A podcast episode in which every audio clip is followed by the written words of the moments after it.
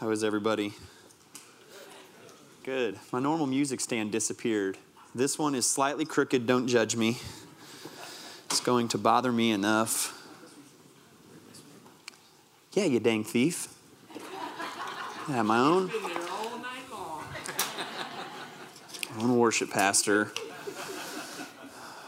You can't trust those artsy people. That's a joke. That's a joke. My wife is very artsy. I will pay for that comment later. Uh, one of the things I, I want us to do tonight, I don't think I've ever made this plea before while, while up here, and that is e- even if you are not normally a note taker, um, I'm, I'm going to ask, and I'm going to give you the time to do it, that you consider going back out and grabbing a, those, a sheet of the notes that are out there, and you'll say, Tim, I saw the notes. They were blank. They are blank. There's a reason for that. Um, and you'll kind of see it as we go along. If you've got a notebook or something, that's great. If, if you're someone who says, I just remember stuff really well, then more power to you. You can just remember it really well. Wow. I didn't anticipate that getting any response. I thought you guys would just stare at me. This is going to go on the podcast later. For those of you on the podcast, a lot of people just walked out to grab notes. While they're while they're doing that, I'll kind of start uh, a little bit here. In in preparing for this topic, uh, I, I want to admit to you that I feel felt uh, woefully inadequate. Uh, there are plenty of people in this room. In fact, I'd go so far as to say the vast majority of this room has been praying in some form or fashion longer than I have been a believer. And um, prayer is something that is, is deeply personal. And if we were to, to just survey the people in the room about what their own prayer practices are like, you know, if there are a hundred and 10 people, 115 people in the room right now, we would probably get 110 or 115 different pictures, uh, different methods of praying in everybody's own life. And uh, everything that I read in leading up to this message, it was very clear that no one feels super comfortable treading into the waters of prayer, if you will. And that includes some of the most uh, godly, intelligent, uh, some of the, the most wonderful pastors that Christianity has ever had, ever seen, um, feel very inadequate when they approach this subject. And as I was reading their stuff, I thought, this is weird, guys. It's just just prayer. But the more I got into it, the more I felt like, yeah, I totally understand what they're saying. And the closer that tonight got, the more I felt that way. And so, uh, know that I am I have plenty of room to grow here. And a lot of what we're going to talk about uh, over the next 45 minutes or so is incredibly applicable to me. And so uh, I'm right in the thick of this with everybody else. Uh, I long for my life as a believer, for my prayer life to be something that uh, is passionate to be something that is that I love to do and that I just get on my knees before the Lord and I cry out to Him. And um, I don't know that you ever arrive at a place in your own personal prayer life where you say, I've definitely got this all figured out.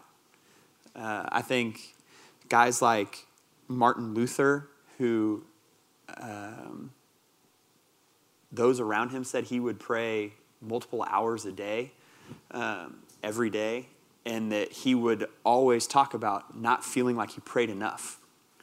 Um, I think you can all you can almost always feel that way that you've got room to grow here, and so that's what I hope we're we're here to do tonight. Um, if there are again 100 and some people in here, if if 100 and whatever people took seriously the act of praying, it would be uh, life changing for us as individuals it would be community changing for us, both as a church and the community around us. It would be eternity changing for those who are far from the Lord, and it could be world changing for people. And so that's uh, kind of the vision, if you will. Um, and so we're going to dive into that. I want to just take a second and pray with you before we get started, and then we'll get going. God, thanks for tonight. Uh, I can't think of any better prayer than the chorus to that first song we sang Lord, let your kingdom come. Let your will be done on earth as it is in heaven. Every heart proclaim the mercy of your name on earth as it is in heaven. For the kingdom is yours, and the power is yours, and the glory forever. Amen. God, we long to see your kingdom expand and grow and rule and reign here on the earth. Lord, we long for every heart to proclaim the mercy of your name. And God, we know that we are not capable of achieving those things on our own. And so, God, we ask that your Spirit would come. God, that your Spirit would do that work in the world around us. Lord, I ask tonight that your Spirit would be here, would challenge us and encourage us. Lord, would take what we talk about when we look at in Scripture and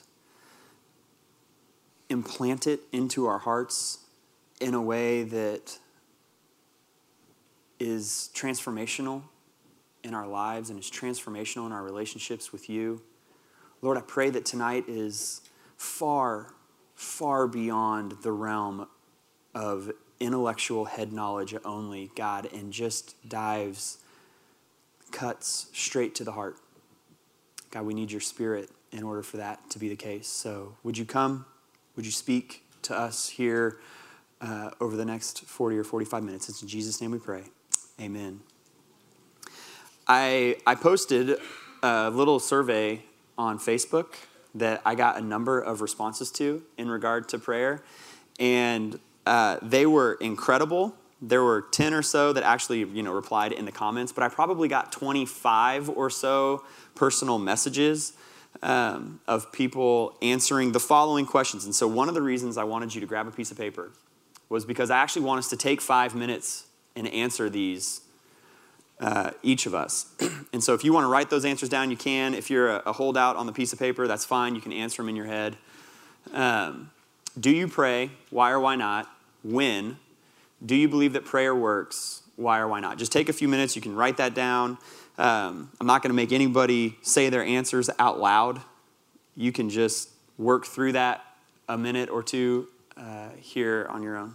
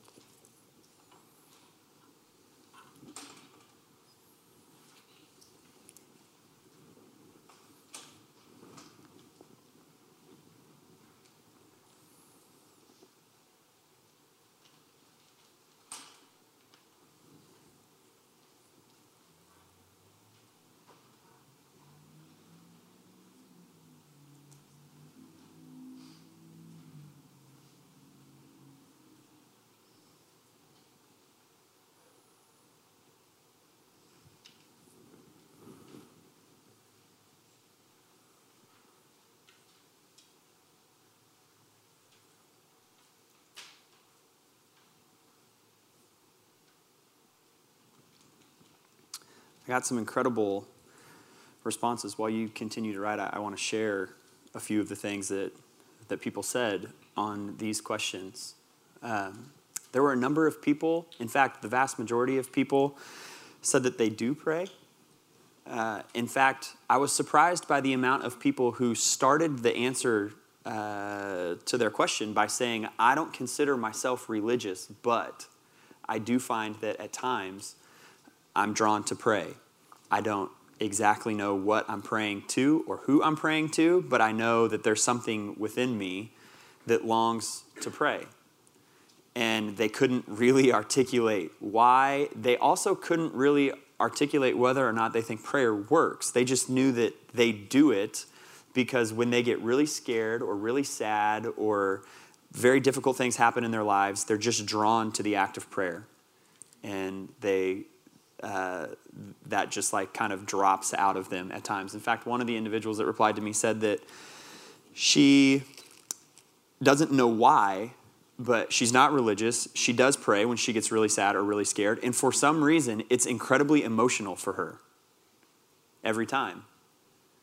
That in the midst of her prayer, very surprising emotion just comes rushing out of her in the midst of that. There was one uh, man who replied to me in a message and said that he's not really sure of like the logistics of prayer did God know I was going to pray for that thing? And so he was already, knew he was already going to answer it? Or like, did my prayer actually affect what he was going to do? He said, I don't really know those kinds of things, but I guess I'm admitting that I do something I don't fully understand. And I thought that was incredibly poignant because I think we could all put ourselves in that boat that we don't fully understand. Spoiler alert, over the next 40 minutes, I'm not going to be able to give you the answer to how that all plays out. Um, but it is important and it does matter, and prayer absolutely works. And we're going to get to tackle this again if you've looked ahead in the Sermon on the Mount or you just know the Sermon on the Mount. The Lord's Prayer is coming in like three weeks. So we're going to get two go arounds at this and I wanted the messages to have different thrusts. And so tonight, my goal is to be very, very practical. You may be here this evening in one of a few positions. You might pray diligently. You may even have the gift of intercessory prayer to the point where you just can't help but pray all the time. You lose yourself in the act of prayer. You just totally lose track of time. You could be someone here who has grown in your discipline and routine of prayer uh, to the point where you love it and look forward to it every day, but you wouldn't necessarily say that this is like a gift of mine. You might be someone who intellectually understands the need to pray, but you struggle to get that into the realm of actual practice and habit. You might be someone who's never really given a lot of thought to prayer. You might be someone who only prays when crisis arises. Or who you could be on the other side. I had a surprising number of people say that they only pray when really good stuff happens because it reminds them that they should be thankful. You might be someone who's a new believer and you're just kind of starting to pray and build some disciplines that help you regularly interact with Jesus. My hope is that wherever you are in the midst of this, there's something you can take away today that spurs you forward in your practice of prayer. And so to do that, I'm going to ask nine questions tonight.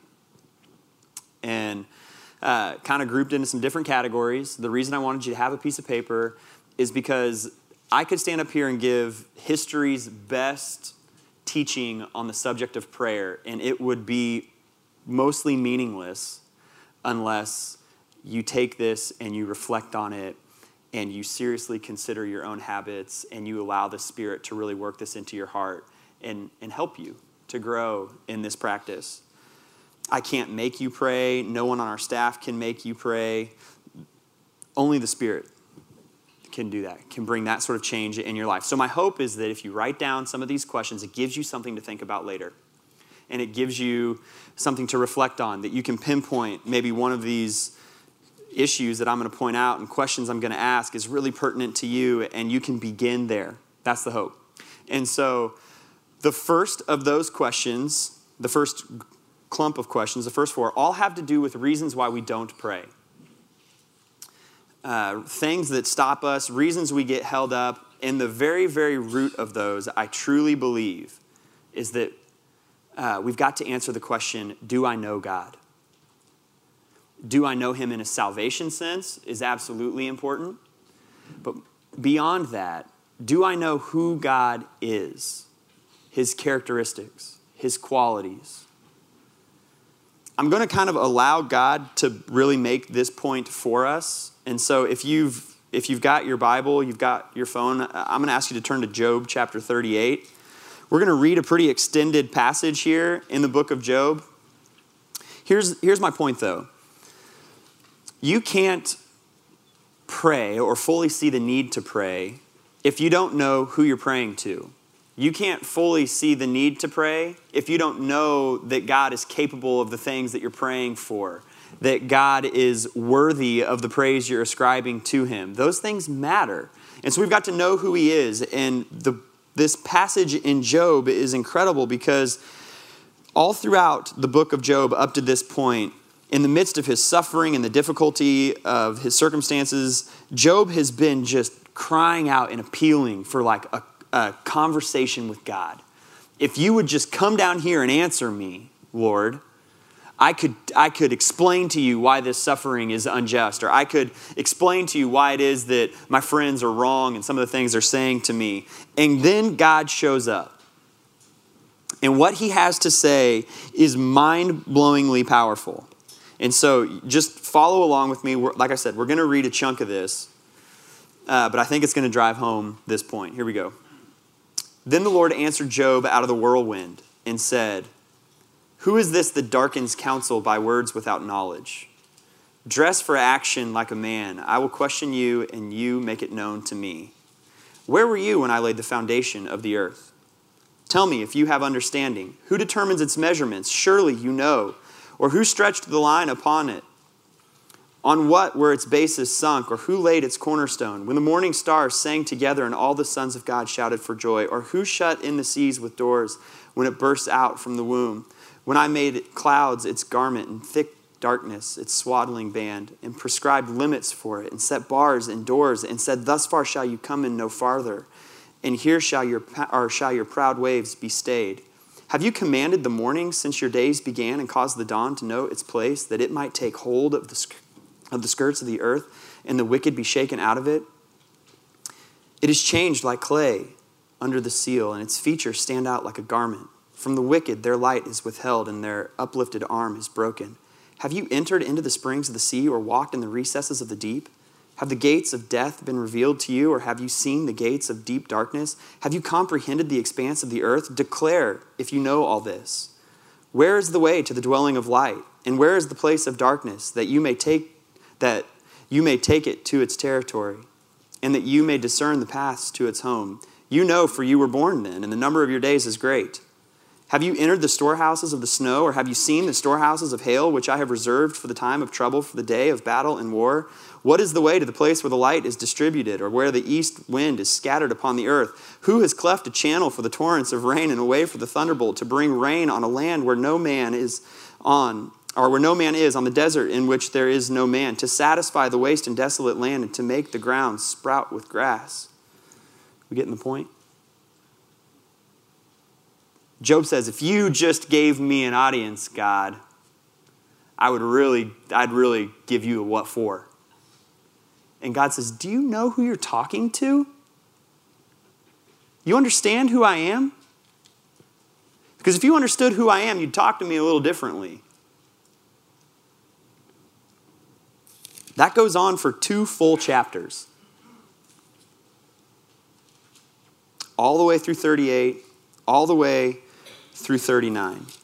Then he starts back up in the middle of 40, and he goes all the way through 41. And if you flip over to Job 42, look at verse 2. Job responds, and he says, I know that you can do all things and that no purpose of yours can be thwarted.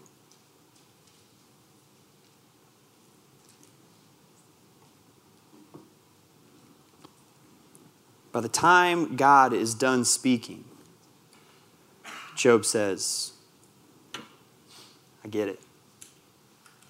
I know who you are. So, my question tonight do you know God? Do I know God? Really is one of have I heard him speak? Because he's revealed himself fully. Everything that he wants us to know about who he is, he has said to us. It's been recorded, it's written down. We can read it, we can see it. Without knowing him, his power, his might, his love, his character, his promises, his grace, his mercy, we don't even know how to approach Him.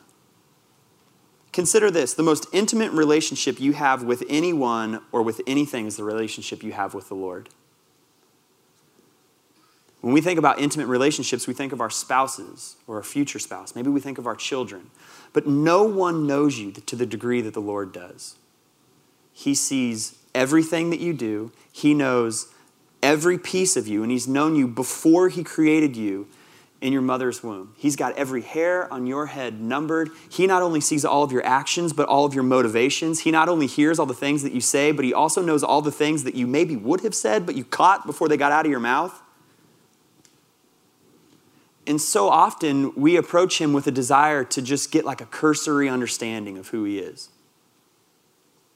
And it makes it really, really hard to pray to him. Thankfully, he's revealed himself fully in his word. He's both fully, or he's made himself both fully known and fully knowable. The first step in your growth in prayer with the Lord may be getting to know him better thanks to his word. And so the first thing I want to challenge you with tonight is that maybe the holdup in your prayer is actually a problem with the Word. That you've not ever taken the time to just get to know Him, to understand who He is. I think this plays itself out in a very practical way. Have you ever listened to the way that people pray? Have you ever just, it sounds weird, but somebody's praying and you're praying along, but you're also just hearing the words that they say? I do this all the time, so I'm calling myself out here as well. But we say just a lot. God, if you would just fill in the blank. God, if only you would just. Do we understand who we're talking to? Like, He doesn't want to just do things. God, if you would just, it's, it's almost like we're begging Him to do the bare minimum of the thing that we're asking. Paul, a man who knew the Lord very, very well, prayed the exact opposite way. He said, God, I'm praying that you would do immeasurably more than all we could ask or imagine. And we approach God and we say, just do this thing, Lord, maybe if you've got time to get around to it. The intimacy with which Paul knew God made it so that he could pray boldly and passionately, and he could ask in all seriousness that God would do so much more than Paul could ever put words to. I think our very shallow understanding of who the Lord is leads us to think that maybe He doesn't care, or maybe He's not listening, or whatever the case might be. And so we just throw things at it. We, ju- we just, we just, we just. God, if you would just, Lord, just, right? Man, if we really understood who we're coming before, we would pray much bolder things because He's got the power to do much greater than what we're asking. He cares more deeply than we could ever imagine. So, one more time do I know God? Here's the second question. Maybe the second reason why you don't pray is actually the inverse Do I know myself? Sometimes our issue with prayer, I think, is much less about knowing who God is and much more about not having an accurate picture of ourselves. Put plainly, I think oftentimes we don't pray, people don't pray, because hiding beneath the surface of our belief and practice is the idea that we don't actually need to pray. Well, why would I pray and ask God for that? I can just do it myself.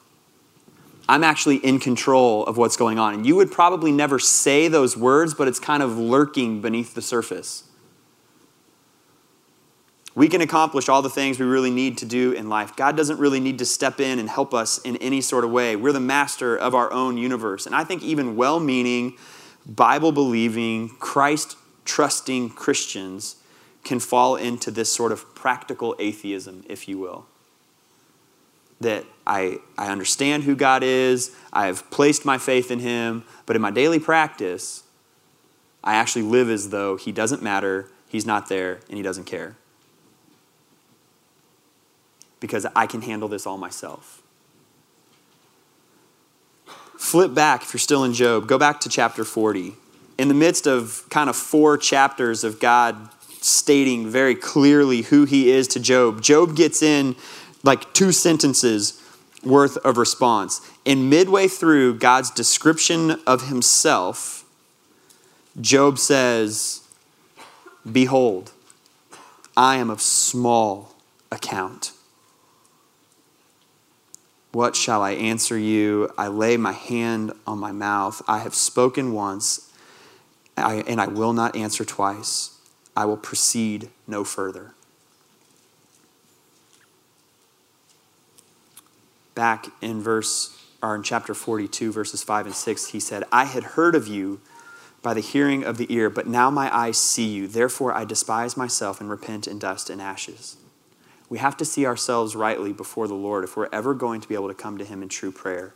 So long as we think too highly of ourselves or too lowly of God, either one of these first two questions, we're never going to really enter into prayer.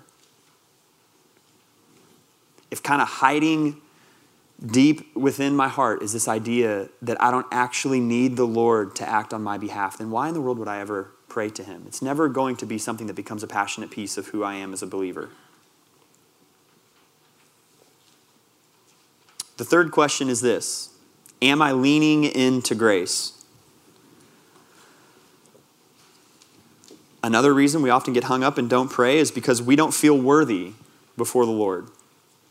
I've sinned too much today for God to listen to me. It's been too long since I last prayed. He's not going to hear me. I haven't had a quiet time in ages. I don't deserve to pray to God.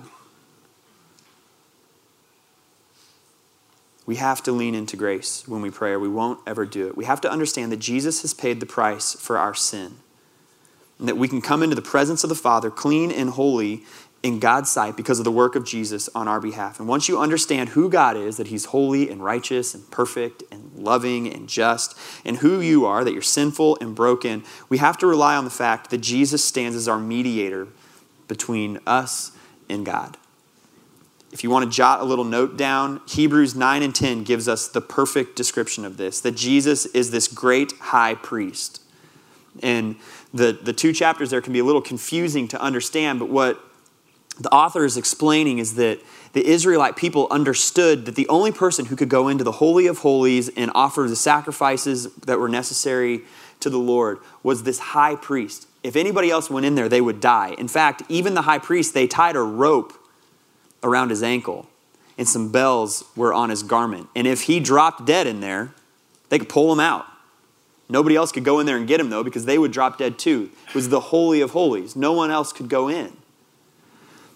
And the author of Hebrews is saying, Christ is now your great high priest. He allows everyone who's put their faith in him direct access to the Father.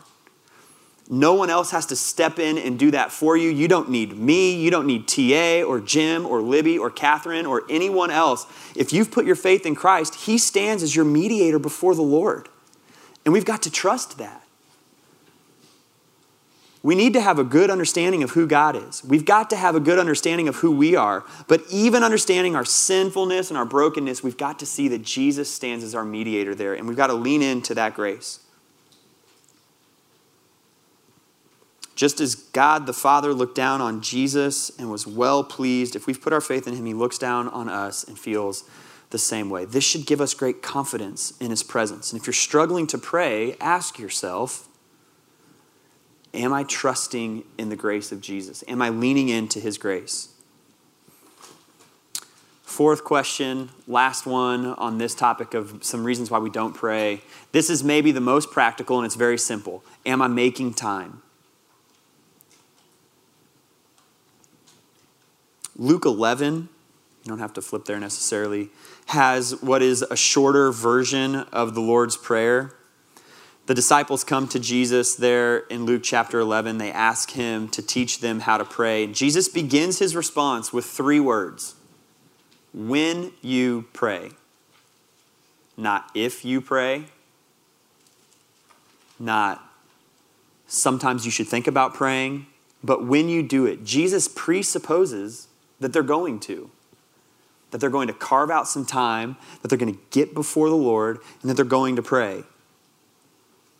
We have to make time. We have to be intentional. You've got to set aside space and a place. It's one of the things that's so powerful about the movie War Room.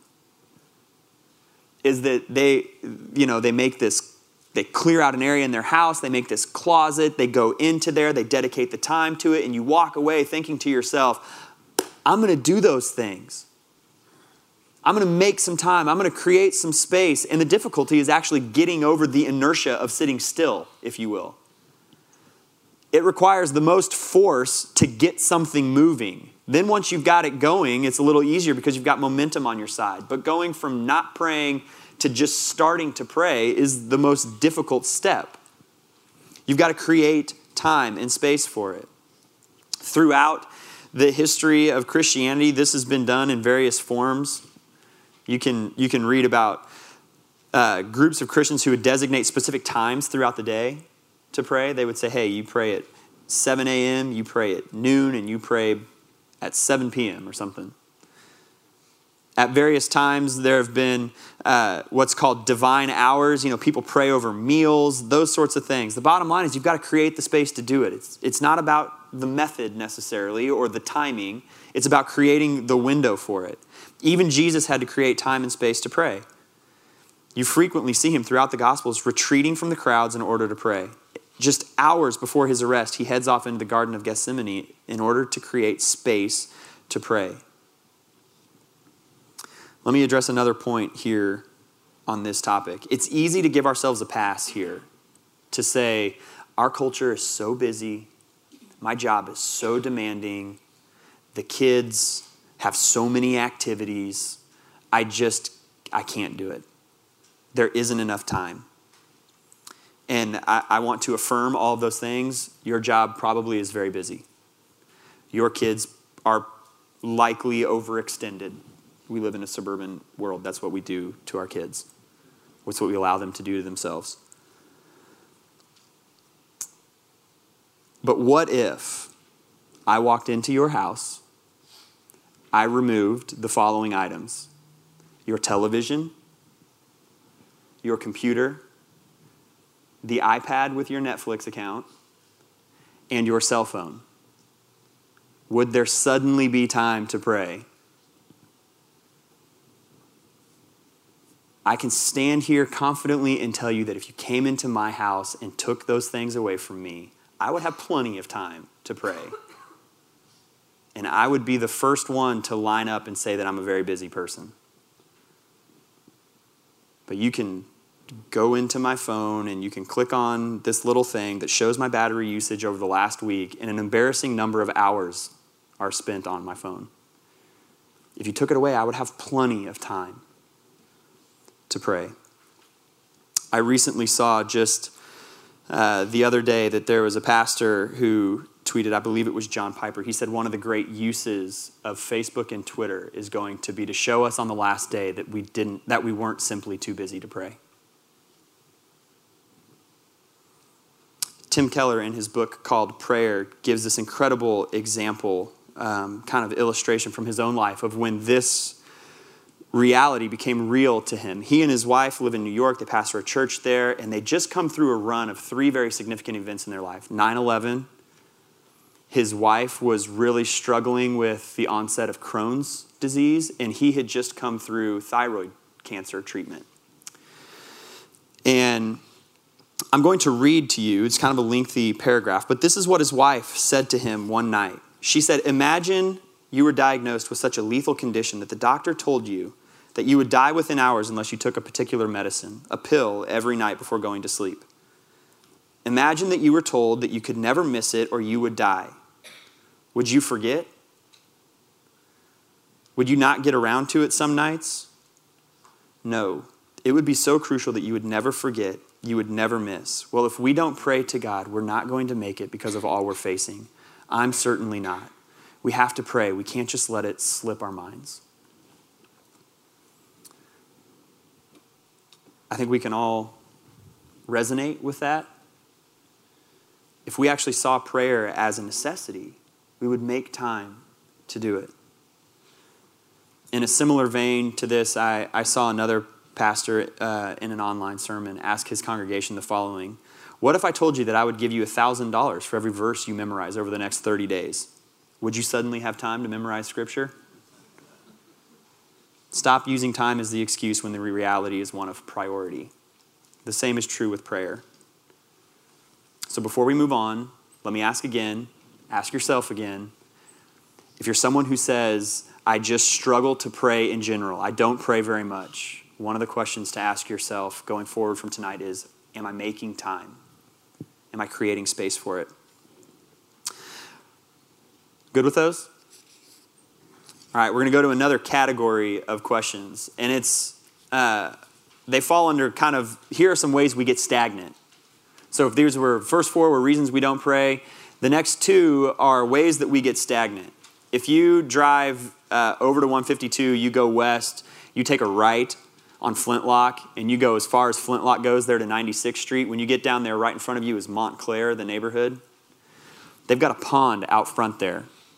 If you drive by that pond in late July, all the way through October, it's so stagnant you could walk across it. It's hideous. I can't imagine the smell if you got down close to it.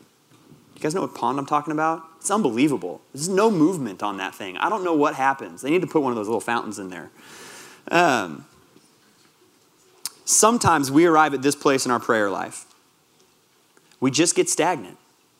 And then it drives us away from wanting to do it. It doesn't feel like it's fruitful. It doesn't feel like it's getting us anywhere. There's no movement in it. And so we just, we just give up. Maybe you're in that place tonight. I've got two questions for you to ask yourself. The first is Am I locked into one type of prayer? The Bible is full of prayers of all sorts. The book of Psalms alone contains prayers of praise, prayers of adoration, prayers of thanksgiving, prayers of confession, prayers of, comp- of repentance, prayers of petition and supplication. More often than not, we approach God in the form of petition. We have things that we want, on behalf of ourselves or on behalf of our family or friends or people that we know. And so we come to the Lord with a request. There's nothing wrong with that. The Bible makes it clear that asking the Lord for things is a good thing. But there's more available than that. There's a deeper experience of prayer than merely coming to God and asking Him to meet our needs with various requests. In fact, I would go so far as to say that we can get stagnant if that's all we do. Here's part of the trouble. Typically, we allow the reality of our circumstances to dictate our prayer instead of allowing the reality of God to dictate our prayer. When my circumstances get bad enough, I pray. When the circumstances in the life of one of my friends gets bad enough, I pray. When something really good happens, I pray. When I just have a string of normal days, I don't pray. That's allowing our circumstances to dictate our prayer instead of allowing the reality of who God is and who the gospel is to drive our prayer. We can get one dimensional in that way. When we're instead inspired by the character of God and by the reality of the gospel, then our prayers get this beautiful kind of depth and motivation and passion to them. And so, driven by God's character, we should pray in kind of multifaceted way. When we understand who God is, we can't help but want to spend time praising and adoring Him. Maybe that seems weird to you. Like, why would I need to spend time telling God how wonderful He is? Doesn't He already know it? I would say to you that this to you, men, you'll understand this very well. Does your spouse know that you love them? Does your wife know that you think she's beautiful? Some mornings, don't you just tell her on the way out the door anyway because you want to tell her again? You want to make sure that she knows? Offering praise and adoration to the Lord is similar. Does he need to hear you tell him that he's holy and perfect? No, he knows that. But when we're confronted with who he is, we should do it anyway. Here's a practical way to do it. Maybe you can you should jot this down. You've spent some time in the Word. Most of, the, most of us in our quiet times, we spend some time reading the Bible. You've spent some time there. You saw something about God, something about yourself, uh, and you, you take a little time after you spent your time in Bible study moving into prayer and to bridge the gap from studying the Word to praying. Take what you've read and reflect on what it taught you about who God is and praise Him for it. Maybe for 10 days in a row, you're reading in the book of Romans and you just realize that God is gracious. Tell Him 10 days in a row. There's nothing wrong with that. Maybe you're reading, you're doing like a year long reading plan, and for a few days you're in one of the prophet books. and you just see God over and over being patient and not bringing judgment on the Israelite people. As you move into a time of prayer, spend time praising Him for being patient. He was patient with them, and He didn't just send them into exile right away. He's patient with us.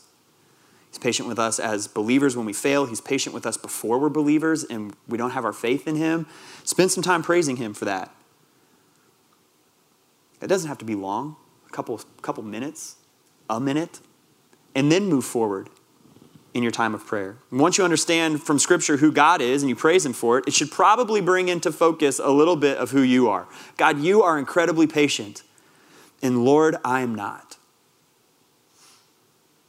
And you can spend some time in confession. God, you are incredibly gracious, and Lord, yesterday at work, I did not extend grace to my coworker or to my supervisor or to the person that I supervise when I should have. And now you're in a position to offer some confession and some repentance. We always fall short. There's always something for us to be confessing to the Lord. And we're able to lean into the grace of that. In fact, when we ignore this, I think it allows sin to fester in our heart a little bit. J.C. Ryle says that sin will never stand firm, which is heartily prayed against. When you're seeing the reality of who God is and where you fall short and you're praying against your sin, you're going to make some headway there because the Spirit is going to empower you. Finally, you can end your time here by thanking God for all the things that you have, for the way that He has blessed you, for His goodness to you in the midst of your sin, for His goodness in the work of Jesus on the cross. And then, if you've got prayers and petitions and things that you want to bring before the Lord, go ahead and bring them. That's, that's wonderful. But if your prayer is driven by who God is and what that says about you, you're always going to be learning something about God. It will always be clarifying something about you, and it will help your prayer from getting stagnant we've got to be willing to do more than just sit down and get our prayer list out and check them off and then move on with our time. That's, that's the way that we get stagnant. It doesn't have to follow this pattern I laid out every day. There's no need to be rigid about it, but I think the routine could be helpful. Are you locked into one kind of prayer? Am I locked into one kind of prayer? Maybe that's why we're stagnant. The next one is Do I need to grow in my persistence? You can jot down in your notes Luke 18. You can go and read that. It's the parable of the persistent widow, it's in there. There's something here about the persistence of the widow that absolutely matters. Oftentimes, we've got our prayer list, we have this thing that we want to bring before the Lord, and we work our way through it one time and then we move on. Somebody said, Hey, I have this thing going on. Will you pray for me? You said yes. You would feel guilty if you didn't do it. So the next day you pray for it, and then you say, Whew, clear conscience. I did that thing I said I was going to do. We don't really wrestle with the Lord and with our own hearts in prayer. We don't take the same item back to Him repeatedly, oftentimes. In my Facebook encounter, I had somebody who said they finally got an answer to a prayer that they've been praying for five years. Five years. I very rarely pray for something five days in a row. There are two issues here that I think we need to acknowledge. How does the whole prayer thing actually work? What are the, the metaphysics of it? That's what somebody called it on my Facebook wall. It's a great question. No one really has a solid answer. In his providence, God has worked into the world a desire for his people to pray. Do those prayers change his mind? No one really knows. Maybe. Is it that he longs to give us things, but only will do so if we ask? No one really knows. Maybe. Is he conducting all of the world's affairs? Does he already know that we're going to pray and thus he's taken that into account beforehand? I don't know, maybe. What we do know is that he longs for us to pray. It's that beautiful description that the person gave me on Facebook. I don't fully understand it, but I do it anyway. And then here's the second part of that. What about the times I've wrestled with God over something didn't give up on it. I was persistent, and it didn't work out the way I wanted. In all of our prayer, we have to lift our desires to God with a view toward His ultimate wisdom. Jesus was the perfect example of this. In the garden, he wrestles with God all night to the point of sweating blood over the prospect of going to the cross. And the portion of that prayer that's recorded for us in Scripture is so poignant and it's so instructive. He prays, Father, remove this cup from me. Nevertheless, not my will, but yours be done. The end of the matter here, something that we all need to think about and, and remember through the course of our lives, is that God is either going to give you the thing you pray for, or He's going to give you the thing you would have prayed for if you knew everything that He did. He'll give you the thing you prayed for, or He'll give you the thing you would have prayed for if you knew everything He did. At various points uh, in my life before I got married, I was dating someone, and for a period of time, I thought they were the one. And then when that relationship went sour, I prayed that it would come back. Had I known that the Lord was saving my wife for me out there, I'd have prayed something different. I just didn't know everything. He'll either give you what you prayed for or what you would have prayed for if you'd have known everything that He knows. So, do we need to grow in our persistence? The last three questions here fall into the following category. They're opportunities to grow. Maybe you're someone who's got a great prayer life, you've got a good routine, you feel pretty good about it, but you're always looking for ways to grow in that a little bit. Here are three questions to ask yourself Do I engage in prayer with others? Part of what it is to be Christian is to be in community. We should be working out who God is, how the gospel impacts our lives, how it should look as we live that out. We should be figuring that out in community with others. That's why small groups are so important. That's why the church is so important. That's why it's really not possible to live the Christian life in a cave by yourself. The same is true for prayer. In Acts, we see that when the believers in Jerusalem came together, part of what they did, among other things, was dedicated themselves to prayer. Again, we don't know exactly how it works or why, but there's something powerful about believers praying together. I was in the first week of the Engage class recently, just four weeks ago, and someone raised their hand and he asked the following question Is this a church that really values prayer?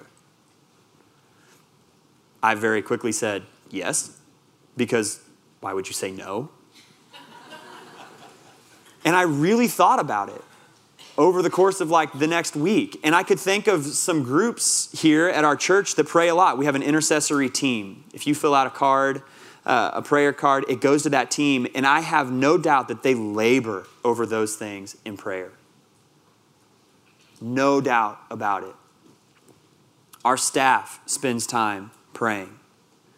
There's a group of grandmas that pray together over their grandkids and over their lives. There are moms that pray. But is it really important to us? Do we really value it? I think we do. But as a church, collectively, we only value something as much as all of our individuals participate in it.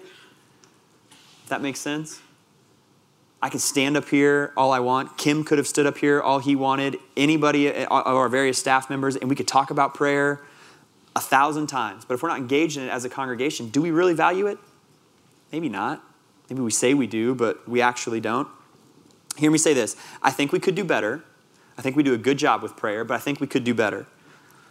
And it's something that I want to commit to going forward for us in the coming days. I don't know exactly what that looks like at the moment, but I'm thinking about it and I want to take it seriously. What's it look like for us to be a church that really values prayer, builds ourselves upon it?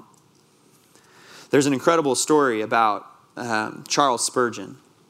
And it's that these five college kids were on a, a break from school, so they were spending uh, some time in London, and they, they wanted to go hear Spurgeon teach on a Sunday morning. So they walked up to the church, but they were early and the doors were locked and they couldn't get in. And a man came to the front door and they explained who they were and he said, Let me show you the church.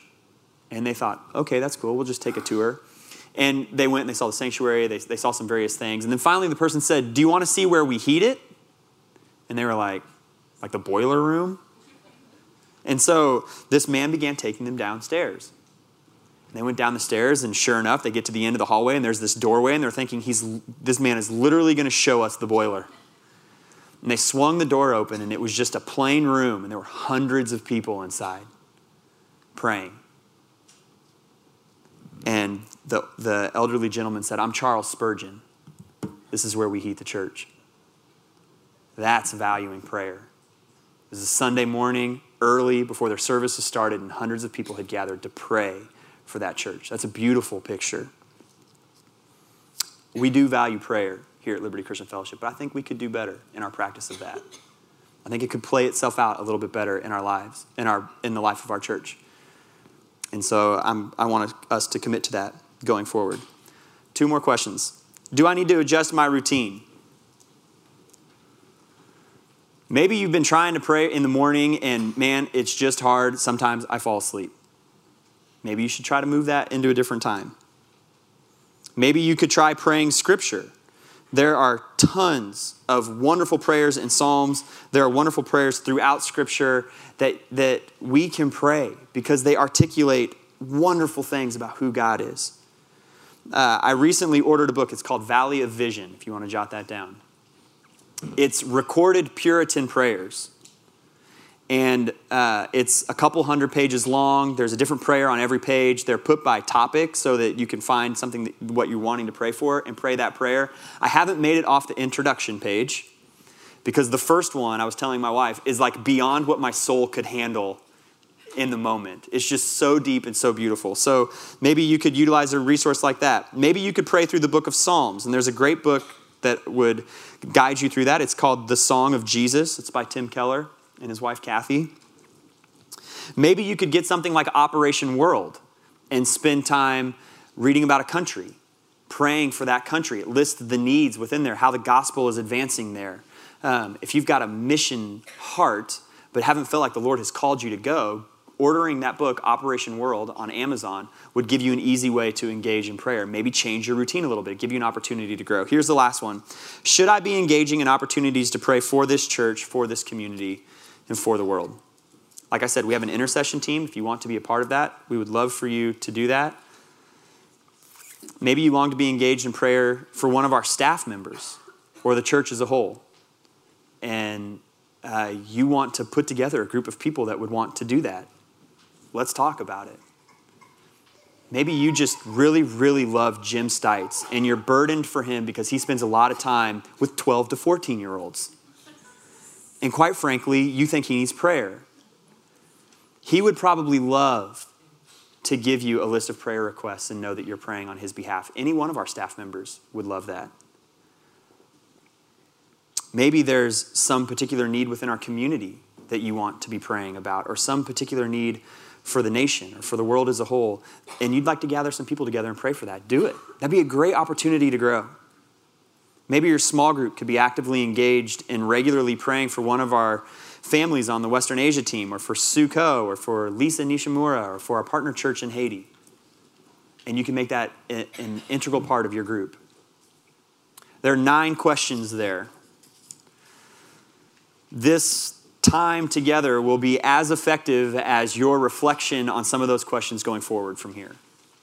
Uh, some of those might resonate with you. Some of those positions, do I just not pray? And maybe these are some reasons why. Am I stagnant? Do I want to grow? Um, and you could dive into one of those questions in the coming days. If you want resources on some of those, hey, Tim, I just need to understand who God is a little bit better. I can point you in the direction of some of those. Any of our staff members could. And we would love to do that. We're going to worship. Brian, I went over. I'm sorry. It's, I blame you for taking my stand. Um, we're going to spend some time.